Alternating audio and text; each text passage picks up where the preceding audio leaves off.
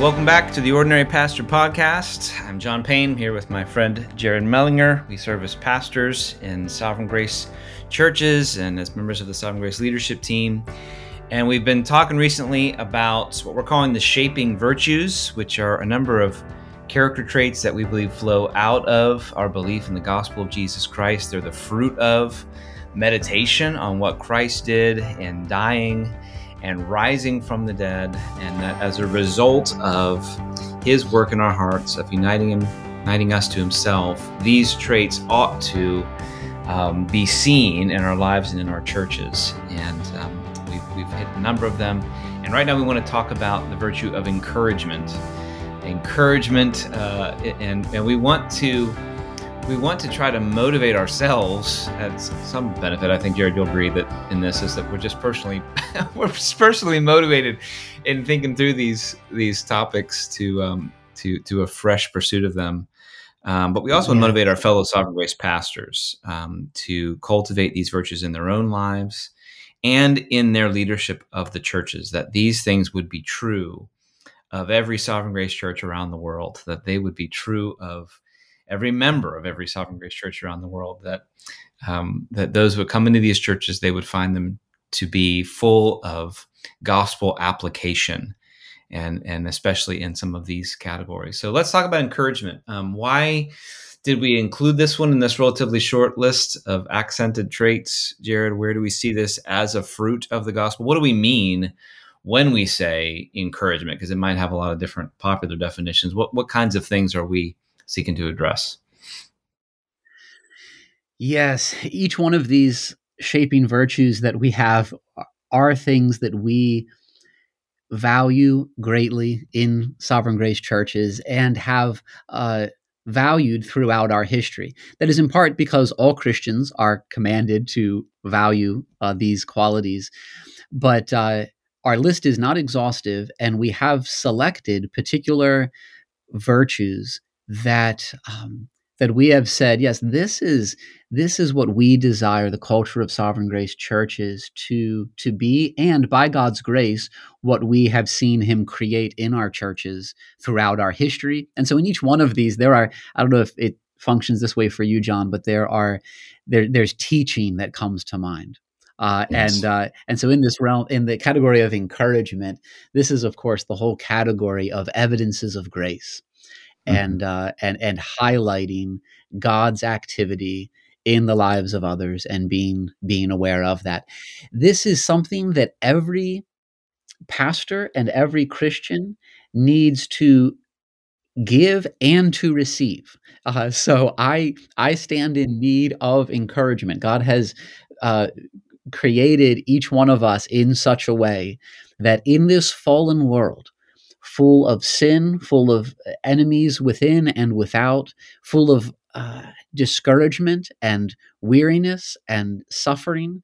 Uh, in the battle against sin and in the uh, challenges and sorrows of life, how greatly we need to be encouraged. And so there's something even built into the, the, the fundamental fact that we live in a world of sin and suffering, that we live on this side of Genesis 3 that we need to be encouraged. God Himself is the God of encouragement, Romans 15 5 says.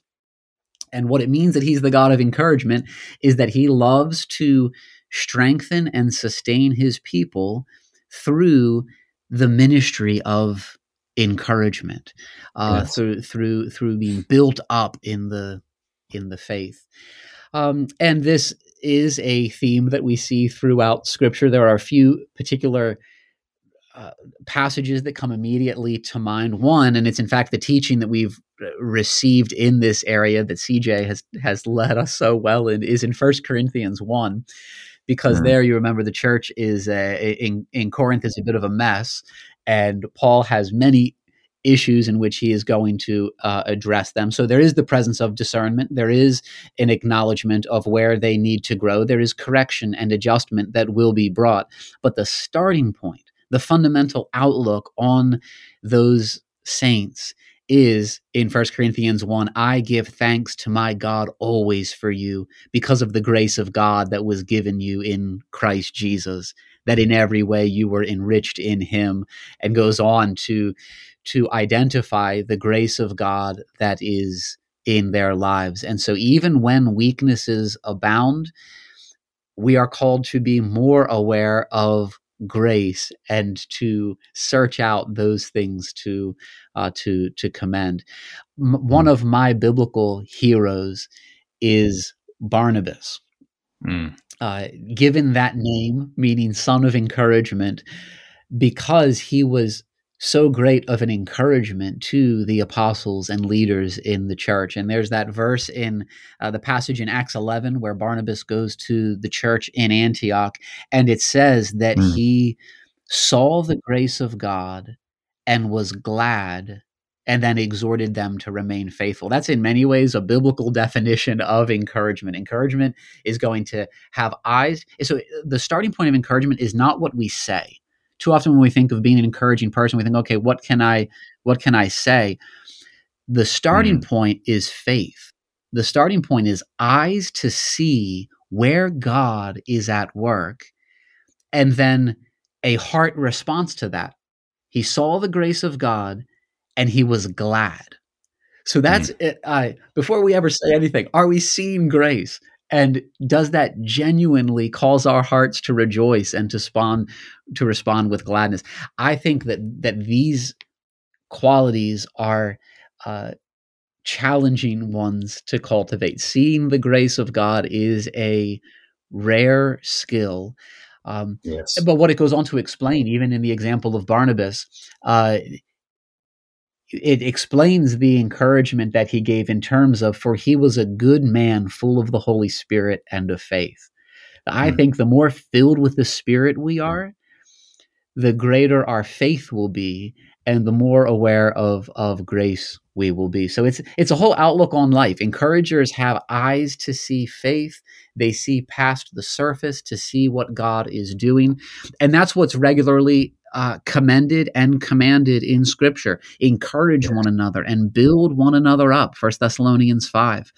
Um, you know the, the, the commands to to be an encouraging and refreshing presence uh, to to other believers in the church. Excellent.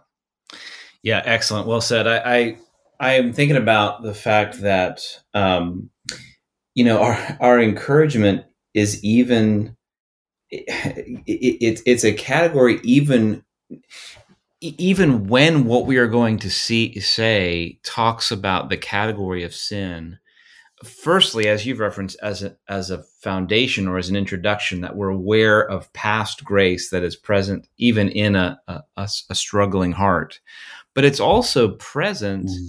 in the fact that there is um, an area of conviction or the revelation of some need that that in itself is a, a, a an aspect of encouragement that we're saying look this is let me give you courage in in seeing that God is being kind to reveal an area of of the need of growth and that and that he's doing this in the day of salvation when when his grace is available even for the non-christian and and in the day of his favor for the Christian. So that encouragement it's it's not it is that it's it ought to be the intro of any difficult you know more uncomfortable speech but it's also that it's the demeanor of that uncomfortable speech so it's us saying to our own heart the lord has revealed the dangerous presence of sin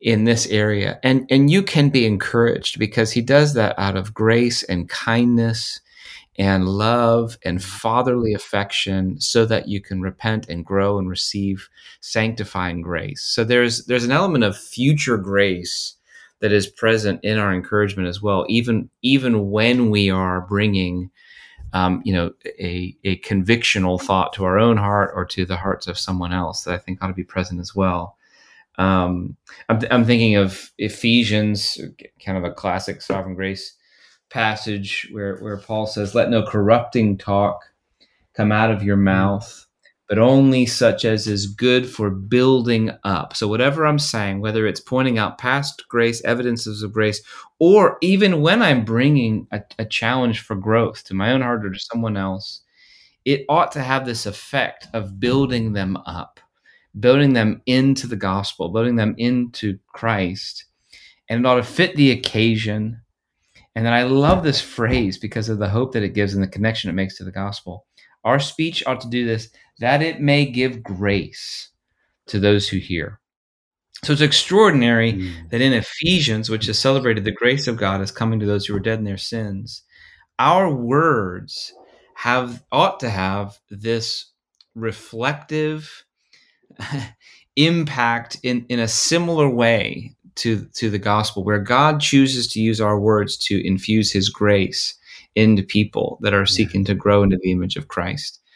So I, I think that ought to be yes. the standard so that when I am speaking, it ought to be seeing the past grace of God, grateful for the present grace of God, confident in the future grace of mm. God, and speaking with that disposition, it ought to give grace. It ought to be the means of giving grace to those who hear. I, I used to, at one point, I remember leading a, a small group discussion and talking about this as a look even when we're we're seeking conviction we're seeking conviction as that kindness of god where he draws us to himself and away from the mm. dangers of sin which is a gracious way of bringing you know the topic of conviction. How did god speak to you in that message? And if he did that's something to be encouraged about because god has revealed his truth and exposed our hearts and brought us closer to himself. So I, every aspect of our speech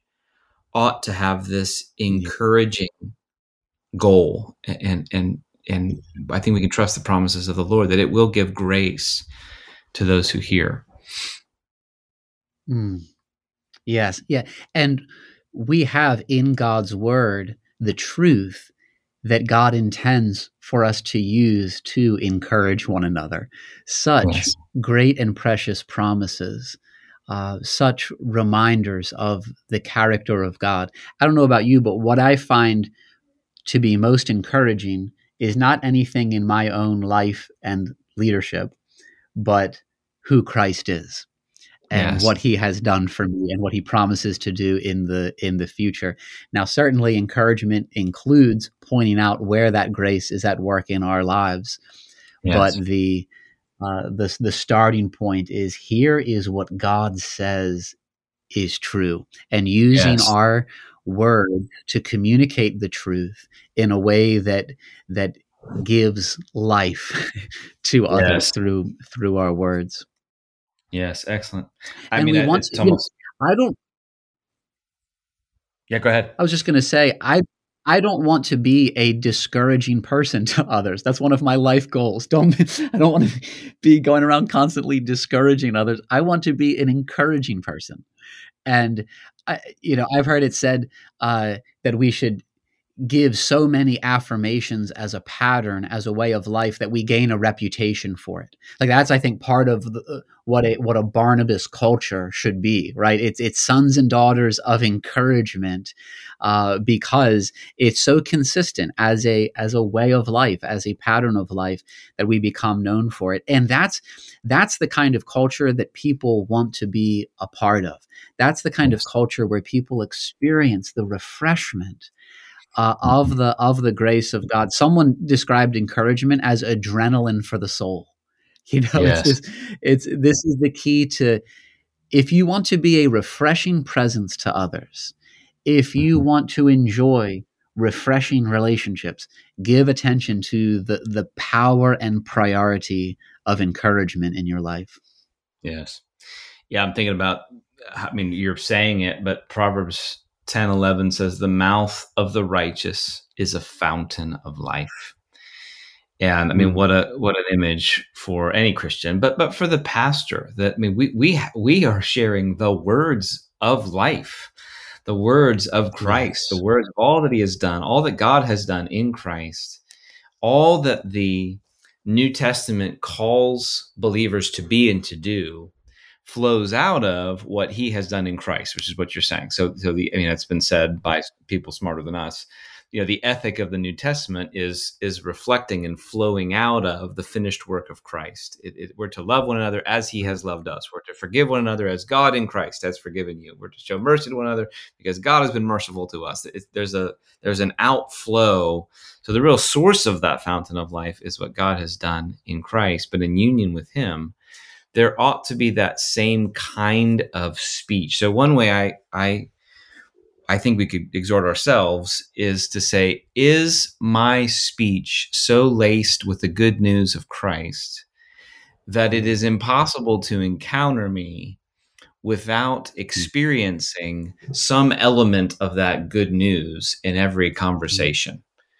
Um, yeah. I'm not just a, a mantra you know repetition speaking kind of the same words over and over. I, am actually living in the good of the gospel and i'm letting those diverse and rich truths flow out of me to this individual. So if i'm if i'm speaking to someone who is weary i am exhibiting the speech of christ who lifts up with a word that that weary burdened soul. If i'm speaking to someone like the the woman at the well who is even currently in the midst of a, a, a season of sin my words though they include the pointing out of her need are are are doing that in a way that it's inviting her to see the good news that is right in front of her the fountain that is available if she will if she will only drink the real everlasting life. Um, i think i think that's the standard that we want for our our words. Um, yes. Okay, so one one final question for you. When when you think about, let's just talk briefly about um, the pastoral team, because I think this is a category. Sometimes we can, I think, even Sovereign Grace pastors can can encourage members of the church. Um, mm. We can have a category, perhaps, of of encouraging new um, members or, or even unbelievers as, as they begin to come into the life of the church. What about the pastoral team? Where where should encouragement function? Uh, where have you seen it function in your own life from one pastor to another? Yeah, pastoral teams work very closely with each other. And part of any close relationship is that you become aware of others' strengths and you become aware of others' weaknesses. And so those who work with me know my weaknesses well. What encouragement means is that members on a pastoral team will view each other not primarily through the lens of their sin and deficiencies and weaknesses and things they're not good at but view them through their their unique contributions their strengths and the the grace that is at work in their lives. So it's a fundamental way of of uh, looking at a fellow pastor that sees where God is at work and that genuinely thanks God um, for them. I also think uh, another. Well, so I have a, actually a standing policy. I tell the guys on my team when you receive an encouragement from the church, when an encouraging email is sent from a church member or from anyone. You must forward that to me so that I can be encouraged by it. And then I will often share those with the team. So I'm looking to regularly fill the pastor's uh, inboxes with with encouragements regarding how God is using the men on the team uh, to, uh, to to to bear fruit in the lives of others. Uh, I also think uh, one other thought that comes to mind on this is the way that encouragement relates to to honor and to a, a culture of honor. Uh, honoring one another is is when encouragement goes public. So you can encourage yeah. someone privately, and I commend doing that. You can encourage others behind their backs. And I also recommend doing that. Like, if the only time you're ever speaking positively of someone is when you're speaking directly to them, that's that may be uh, uh, something to check. I want to be someone who is, when I'm speaking to other pastors, saying, "Hey, this other pastor does this, you know, really well," and is and is encouraging in that way. But honoring right. is when encouragement goes public, and this is something that you see Paul modeling throughout the New Testament, where he is calling attention to particular leaders. He is honoring and commending them, and he's calling church members to honor them. Romans 12 10 is where it gives that command to outdo one another in showing honor. And so it is also a standing practice that I have uh, to seek to consistently and regularly honor uh, the, the the pastor. So when we have a retreat, I will just always, and this part of this is a function of having a larger team, but I'll always consider, okay, who are a couple of the guys that I can honor and call attention to the grace at work in their lives, and I'll also seek to do that on occasion on on Sunday mornings, um, as we seek to honor our pastors. Obviously, uh, honoring leaders can be overdone and it's possible to put leaders on too high of a of a platform and pedestal but my concern presently is that the pendulum may swing too far in the other direction where we fail to uh, honor uh, those that that scripture uh, calls to honor and to encourage those who are uh, who are to be encouraged yeah, completely agree. I mean, we we spoke in the last episode about you know just some of the dangers of um, cynicism and and how that can be present, a kind of a self protective quality. I think I think I would agree. Uh, my greater concern is that leaders, um, out of a concern for a, a cultural antagonism towards leadership in general, and also out of a, a concern to model humility, which is good, can go too far and neglect the responsibility to honor those to whom honor is due. Now that ought, that ought, I think,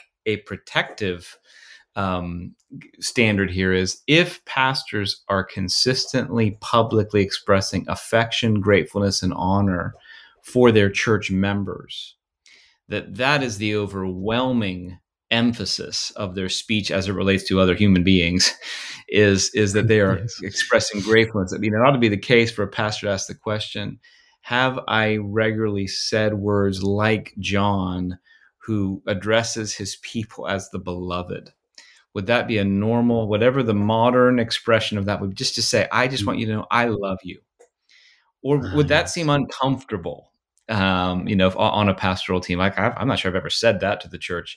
It ought to be the case mm-hmm. that the church has heard us say, "I love you. I am grateful for you. Have you seen this person serve? I thank God for this way you are honoring him." So that then, when it comes time to honor a fellow pastor, it's flowing out of that atmosphere of general celebration of God's grace uh, among all of the church members. I, I do think we need to keep this in front of us as Sovereign Grace churches that we be willing to obey God's word and outdo one another in showing honor. Um, because broadly, we want to be an encouraging family of churches, seeing the grace of God, celebrating the grace of God, bringing grace and life with our words. So let's continue to be shaped yeah. by that virtue, which is shaped by um, the the encouragement, encouraging God who, who's loved us and saved us. So excellent. Well, thank you, bro, for Amen. your wisdom as always. And if you're a pastor listening to this, just know Jared and I, we we love you and we are grateful for you. And it's an honor to partner along with you. And we'll see you next time.